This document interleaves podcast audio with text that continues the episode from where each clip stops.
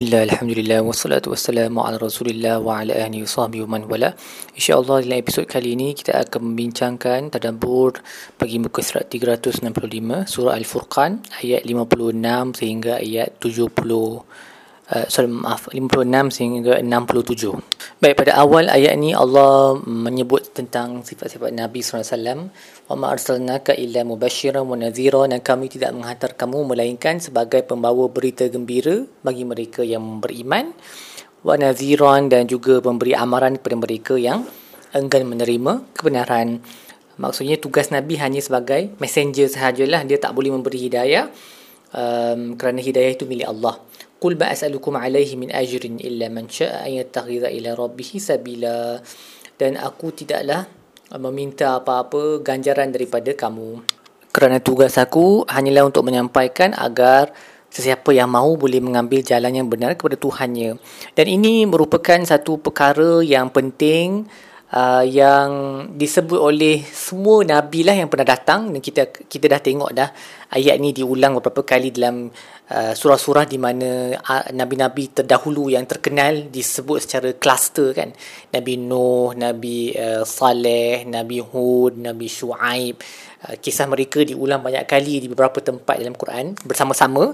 Uh, dan antara benda yang mereka selalu sebut adalah kami tidak datang untuk meminta ganjaran daripada kamu dan ini membuktikan keikhlasan para rasul. Sebab itu um, para pendakwa mereka seelok-eloknya mendapat gaji daripada sumber yang lain dan bukan daripada dakwah mereka uh, untuk menjaga keikhlasan sendirilah walaupun mungkin orang tak tuduh kita buat benda tu untuk duit tapi benda tu penting untuk menjaga keikhlasan diri dan juga konten yang kita cuba sampaikan. Sebab kalau kita bergantung pada orang untuk gaji um, untuk memberi kita wang ataupun upah untuk dakwah tu takut nanti kita akan uh, kita punya uh, kualiti dakwah tu akan bergantung kepada uh, apa yang orang tu nak dengar ataupun konten dia. Kita akan compromise on our principles lah. Sebab kalau orang tu uh, dia nak kita bawa ajaran bid'ah saja maka kita akan tinggalkan kebenaran dan fokus kepada bid'ah sebab kita bergantung pada mereka untuk untuk wang kan jadi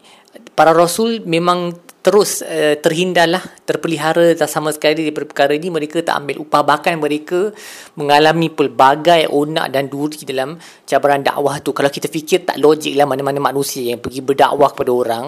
Bukan setakat dia tak dapat upah. Dia di di di um, diancam dan uh, keluarga dan sahabatnya dibunuh. Tapi dia terus lagi berdakwah dan membuktikan bahawa para rasul ni memang benar daripada Tuhan lah dan mereka tidak berniat uh, tidak berminat kepada apa-apa daripada dunia ini uh, tujuan mereka hanyalah ikhlas untuk memanggil manusia kepada jalan Allah. Kemudian Allah berkata wa tawakkal 'alal hayyil ladzi la yamut wasabbih bihamdihi wa kafa bihi bi dhunubi 'ibadihi khabira. Maka bertawakallah kepada Dia yang hidup dan tidak mati dan bertasbihlah kepadanya. Dan um, ayat ini Ibn, Ibn Ashur berkata uh, seorang yang sempurna akalnya dia hanya akan bergantung pada Allah sahaja. Ha, dia tak akan bergantung kepada orang yang uh, di, kepada makhluk, kepada mana-mana benda yang hidup. Kerana walaupun benda-benda yang hidup, manusia lah, khususnya manusia yang lain ni, boleh memberinya manfaat uh, kadang-kadang, tetapi manfaat tu kadang-kadang tak akan terhasil dalam benda yang mereka tak tahu dan definitely manfaat yang mereka tahu pun akan terputus apabila mereka sudah pun wafat. Sebab bila dia dah mati dia tak boleh bagi apa-apa uh, apa-apa manfaat kepada kita. Jadi kita kena bertawakal kepada Allah. Maka amatlah ajaib orang yang bertawakal bukan kepada setakat orang yang hidup dia bertawakal kepada orang yang mati ha, dia berdoa kepada wali dalam kubur dan sebagainya ini memang sesat yang amat dahsyat lah dia punya level kesesatan dia tu. Uh, sebab sekurang-kurangnya kalau dia minta daripada orang yang hidup orang hidup tu bolehlah tolong dia lagi. Tapi dia minta orang mati tu tujuan Allah sebut ayat ni Allah sebut, sifatkan diri dia sebagai dia yang hidup allazi um, um, wa tawakkal 'alal hayy allazi la yamut. Dia yang hidup dan tak mati sebab makhluk kesemuanya selain daripada Allah akan mati. Dan benda yang mati tu tak layak kita bertawakal kepada benda tu. Sebab bila dia dah mati dia tak ada fungsi. Jadi ajaiblah keadaan mereka yang menganggap diri mereka agamawan tetapi menyuruh masyarakat kepada uh, berdoa kepada wali. Kufur yang sangat jelas dan dia tak dia memang tak logik syara'an wa aklan lah. Uh, dari segi dari segi akal pun dia tak masuk tak, tak betul. Dari segi syariah pun dia tak betul juga Kemudian Allah uh, bercerita tentang uh, bagaimana dia mencipta langit dan bumi dalam masa enam hari.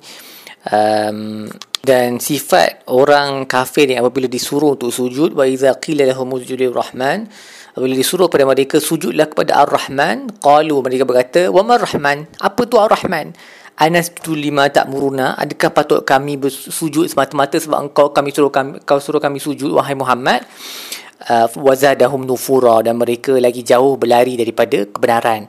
Dan ayat ni merupakan ayat sujud. Kenapa ayat ni merupakan ayat sujud? Ibnu Ashur berkata untuk menunjukkan sifat kita orang beriman yang bercanggah dengan sifat orang kafir. Yang bila Allah memanggil mereka untuk sujud Nabi suruh mereka untuk sujud mereka lari. Jadi yang uh, respon yang paling tepat bagi kita bila bila nampak, bila nampak orang lain lari daripada sujud adalah kita sendiri sujud. Sebab tu ia adalah ayat sujud. Dan nabi memang sujudlah untuk bercanggah dengan perangai mereka bercanggah secara uh, perbuatan secara fi'ali. Okey Kemudian Allah uh, menyebut tentang ciptaan siang dan malam dan objek-objek cakrawala tabarakalladzi ja'ala fis sama'i burujan wa ja'ala fiha sirajan wa qamaran munira.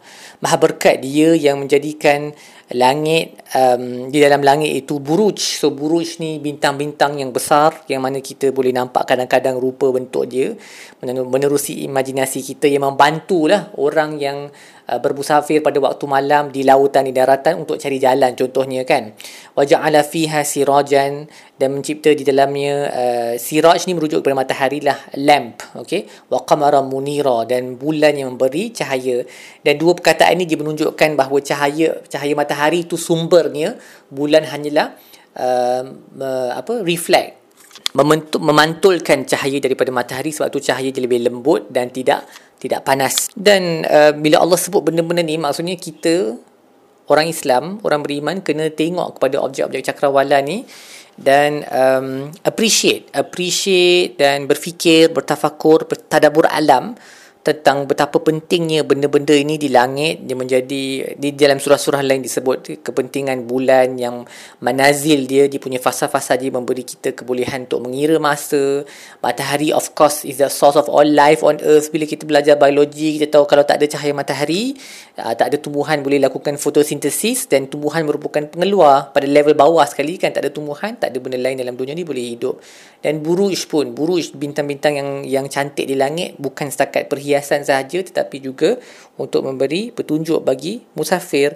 Tapi malangnya dengan pencemaran cahaya yang sangat teruk zaman sekarang susah untuk kita appreciate benda-benda ni. Uh, jadi serba, sedikit kita kehilangan uh, apa satu cara satu wasilah untuk mendekatkan diri kepada kepada Tuhan. Kemudian Allah berkata huwallazi ja'ala laila wan nahara khilfatan liman arada an yadhakkara aw arada syukura dan Allah menjadikan siang dan malam itu silih berganti bagi dia yang mahu mengambil peringatan dan dia yang mahu bersyukur. Dan Imam As-Sa'adi berkata, hati kita ni dia sentiasa berubah ikut waktu hari dan malam kan. Kadang-kadang kita aktif, kadang-kadang kita malas. Okay? Uh, kadang-kadang kita mengingati Allah, kadang-kadang kita lalai. Jadi pertukaran siang dan malam ni dia membolehkan hati kita re, uh, macam refresh balik keadaan dia kalau lepas dah tidur waktu malam tu siang tu kita bangkit uh, kita lebih aktif lebih uh, lebih uh, mudah untuk mengingati Allah ataupun bekerja ataupun pada awal malam bila dah tidur malam uh, uh, pada lewat malam maksud saya dah tidur um, 2 per 3 malam lepas tu kita bangun awal sikit masih malam lagi ha, hati kita waktu tu sesuai untuk berzikir kepada Tuhan. Jadi uh, silih berganti malam dan siang ni dia memberi kesan kepada hati kita di samping juga fizikal kita pun kan. Uh, kalau malam sahaja sepanjang masa kita dalam kegelapan tak boleh buat apa-apa. Kalau siang sahaja sepanjang masa pun kita akan terlalu panas. Dan memang ada planet-planet lain di dalam sistem suria ni yang mengalami um, keadaan seperti itu yang sebelah malam sahaja sebelah lagi siang sahaja sebab uh, apa tarikan graviti planet uh, planet tersebut dia tidally locked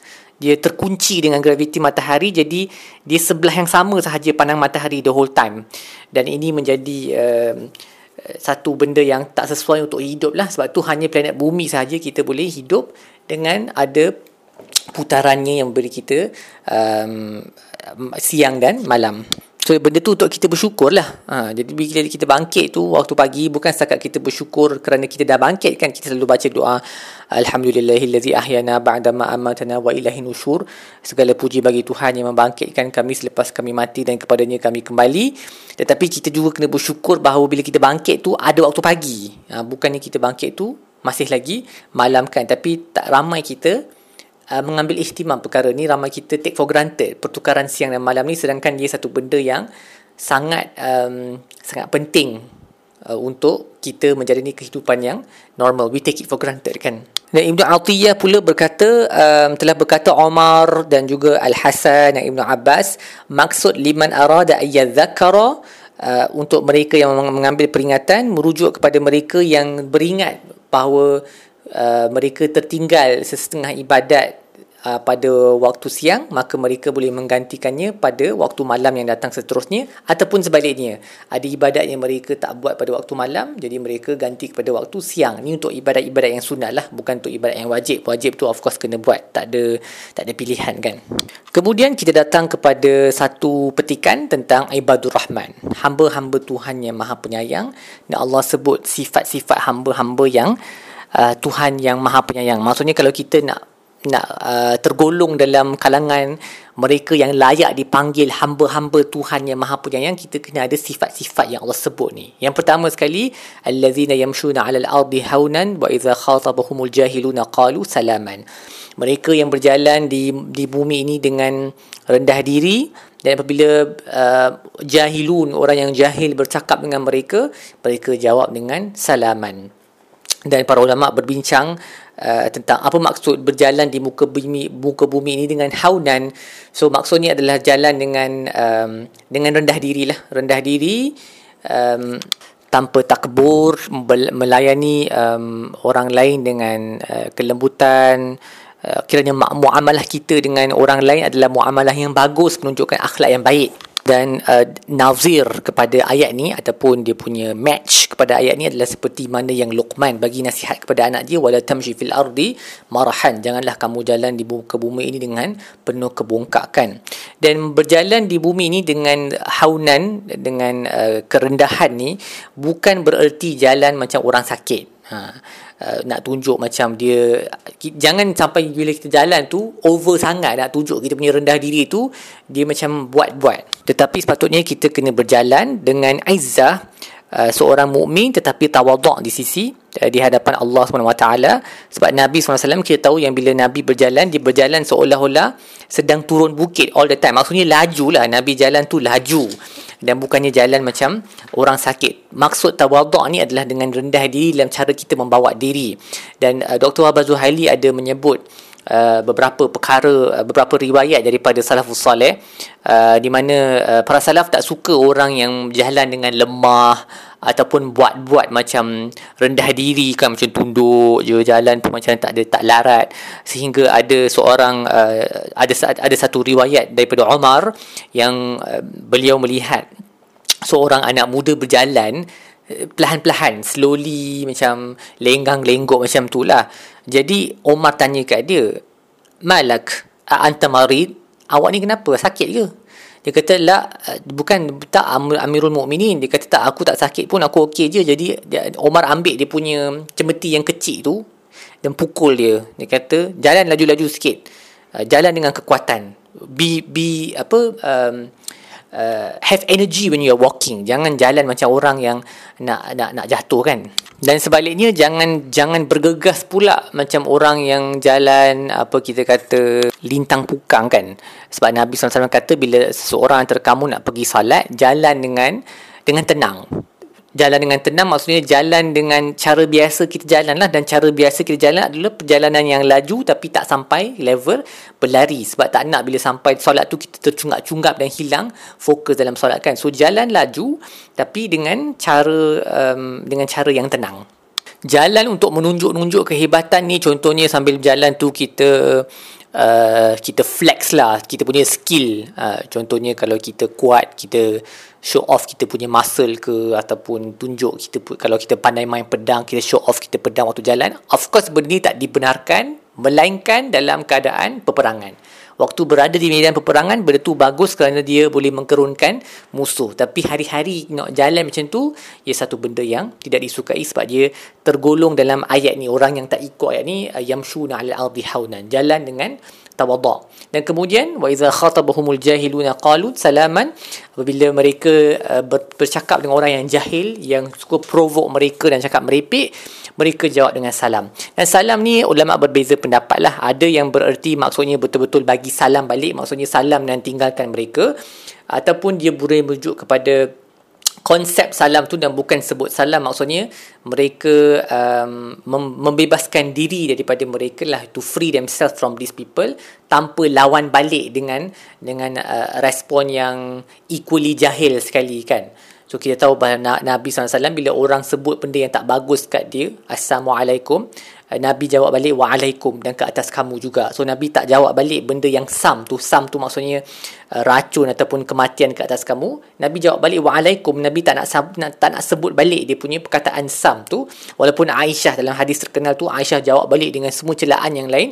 Nabi kata jangan sebut macam tu kerana aku tidak dihantar untuk mencela manusia lain. Jadi bila di, kita di di provoke ataupun uh, di dikacau oleh orang yang jahil dengan soalan-soalan yang tak masuk akal tak payah respon. Respon kepada mereka don't don't give them uh, the the pleasure of irritating us kan. So macam just sebut salam ataupun tinggalkan mereka dan uh, leave them okay? Overlook their faults.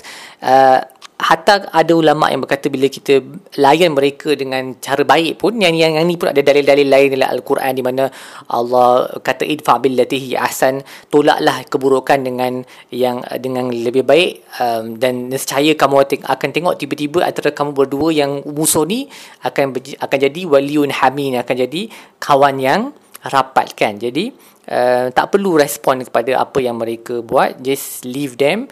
Uh, hatta kalau kita diam pun itu lebih baik dan para malaikat akan protect kita uh, lindung kita daripada celaan-celaan mereka dan uh, tolakkan balik ke arah orang yang jahil tu. Dan of course yang kedua ni untuk kita tak respon balik kepada kejahilan ni dia bergantung kepada sifat yang pertama tadi tu iaitu jalan di muka bumi ini dengan rendah diri. So rendah diri tu dia kena ada dalam sifat dia kena ada dalam diri kita. We have to be humble first before kita boleh jadi orang yang um, tak nak respon kepada provokasi orang lain sebab khususnya dalam debat ataupun bahas contohnya kan kalau kita rasa ego kita tercalar kita we won't uh, we won't um, give up. Kita akan lawan balik sampailah kita boleh menang argument tu dan kita tak kisah pun pasal kebenaran yang kita bawa tu kan. Jadi dia punya susunan ayat ni adalah susunan uh, perintah ni adalah menariklah sebab bila kita membawa diri dengan cara yang rendah diri itulah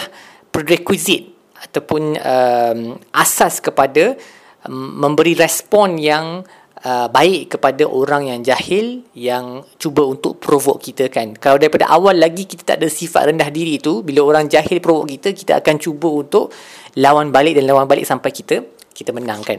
Dan kemudian selepas itu Allah masuk kepada sifat seterusnya iaitu uh, tahajud pada waktu malam. Walladzina yabituna li rabbihim sujadan wa qiyaman. Mereka bertahajud kepada Allah dalam keadaan uh, sujud dan berdiri um, pada waktu malam khususnya seperti gemalam lah dan yang lebih afdal adalah panjang berdirinya dengan bacaan al-Quran. Dan yang menarik di sini kalau kita tengok susunan ayat ni sebelum Allah sebut pasal tahajud, Allah sebut dulu pasal akhlak. Ha, so menunjukkan bahawa akhlak adalah satu benda yang sangat penting bahkan lebih penting lagi daripada ibadat-ibadat sunat yang kita boleh buat. Dan ini sesuatu yang memang diketahui umum oleh para ulama. Uh, bahkan Ibn Qayyim ada sebut dalam uh, sebuah petikan bahawa adin kulluhu husnul khuluq. Agama itu keseluruhan itu keseluruhannya akhlak yang baik.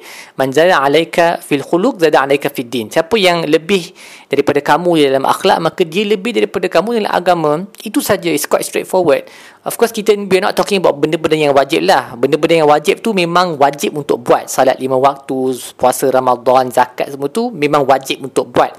Tapi benda-benda yang ekstra uh, puasa sunat solat sunat tahajud dan sebagainya semua ni bagus untuk buat tapi benda tu uh, ibadat-ibadat sunat ni dia bukan lebih penting daripada akhlak. Akhlak lebih penting daripada semua ni. Dan kita ada hadis-hadis daripada Nabi SAW kan tentang wanita yang solat banyak uh, solat sunat banyak puasa sunat banyak tapi mencela jirannya.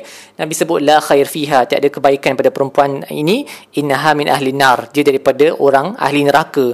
Nak tunjukkan uh, bahawa kita punya excellence in worship, kita punya kehebatan dalam ibadat sunat ni, dia tak boleh nak cover untuk keburukan akhlak kita. Sebaliknya, kalau kita kurang dalam ibadat sunat, tapi akhlak kita mulia, yang tu masih boleh tolong kita untuk masuk ke dalam syurga. Sebab tu dalam turutan ayat ni pun, Allah sebut dulu, uh, muamalah muamalah kita dengan insan akhlak kita berjalan di bumi ni dengan rendah diri dan bercakap dengan orang jahil dengan cara yang yang yang uh, yang mesra uh, ataupun jangan respon kepada provocation mereka. Overlook them. Over just just leave them alone and go your way kan. Jangan respon balik dengan uh, kejahilan juga. Lepas tu baru Allah sebut mereka yang tahajud pada waktu malam dan mereka berdoa. Rabbana srif anna azab jahannam. Ya Allah kau selamatkanlah kami daripada azab jahannam.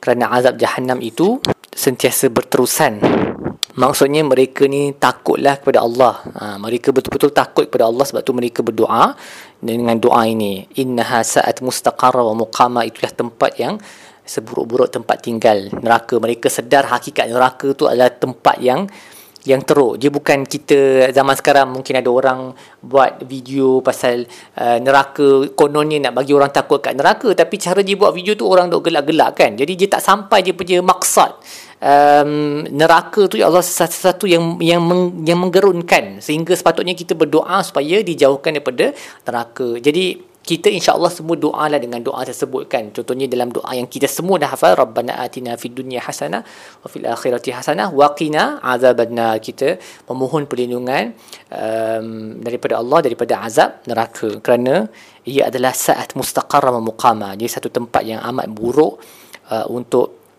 didiami kerana kesakitan yang dahsyat yang dialami di sana. Aniyazubillah kemudian Allah sebut uh, sifat seterusnya wallazina idza anfaqu lam yusrifu wa lam yaqturu wa kana baina zalika qawama. Iaitu mereka yang apabila bersedekah mereka uh, balance. Mereka tak melampau sangat dan juga mereka tak bakhil bakhil sangat. Dia cari wa kana baina zalika qawama in between the two. Uh, dia cari jalan yang tengah-tengah. Dan uh, bersedekah ni uh, uh, ulama ada banyak pendapat lah tentang maksud dia. Ada yang bererti infak terhadap uh, keluarga. So nafkah terhadap keluarga tu setakat apa yang perlu dan selebihnya disedekahkan contohnya. So jangan membazir even dengan keluarga sendiri pun.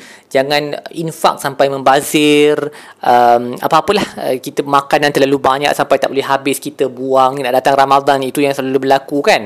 Uh, kita membeli makanan terlalu banyak waktu berbuka tapi akhirnya banyak yang dibuang pakaian sampai almari pun tak cukup. Ini semua membazirin walaupun infak pada keluarga itu benda yang bagus tetapi bila dia melampau sangat dia jadi israf okey? Tapi membersedekah kepada orang lain itu dia tak sampai dia tak akan sampai level. Bagi sedekah tu dia boleh sebanyak mana yang kita nak bagi.